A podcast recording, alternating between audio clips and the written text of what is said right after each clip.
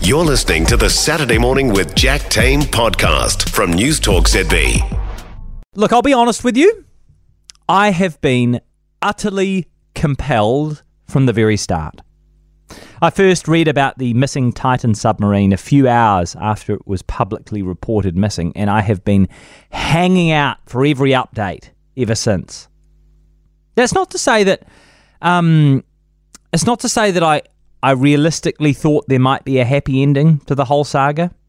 This is this is perhaps a confronting thing to say, but in that vessel, at that depth, at that location, an instantaneous catastrophic implosion was a preferable alternative to one in which the occupants suffered over a long period of time or, or, were, or were more conscious of what was happening.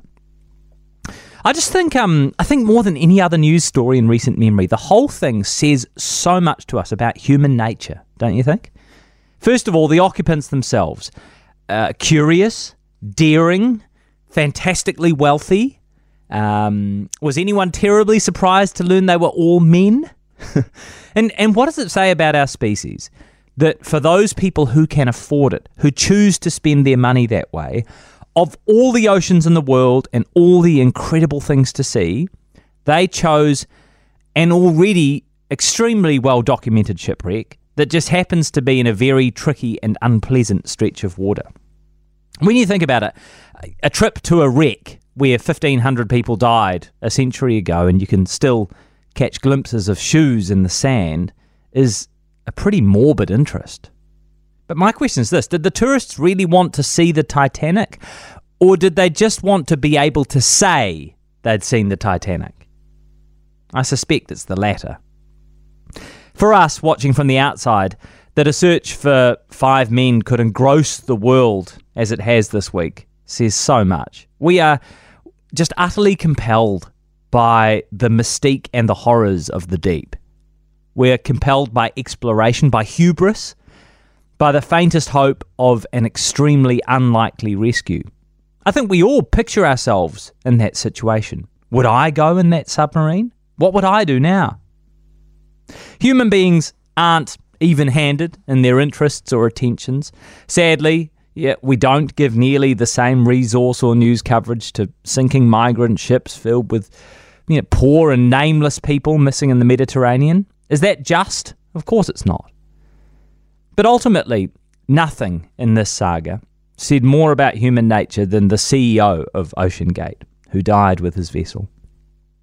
Stockton Rush, I mean, that name alone, Stockton Rush, was smart and resourceful enough to build a device which could make it kilometres below the surface of the ocean.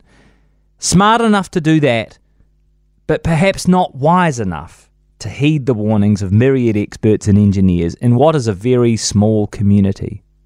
There's a big difference, eh, between being smart and being wise. And ultimately, every game, uh, every dive was a was a game of Russian roulette.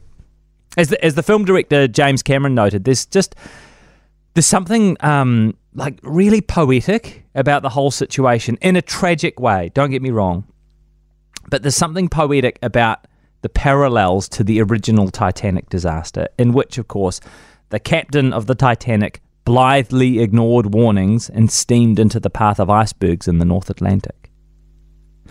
Ultimately, Stockton Rush will be remembered for publicly courting attention and media, um, of, of effectively boasting of his creation and, and lambasting his critics, only to perish by the flaws of his own design. And as far as I'm concerned, there is one word for it, one word that sums up the whole thing Shakespearean. For more from Saturday Morning with Jack Tame, listen live to News Talk ZB from 9 a.m. Saturday or follow the podcast on iHeartRadio.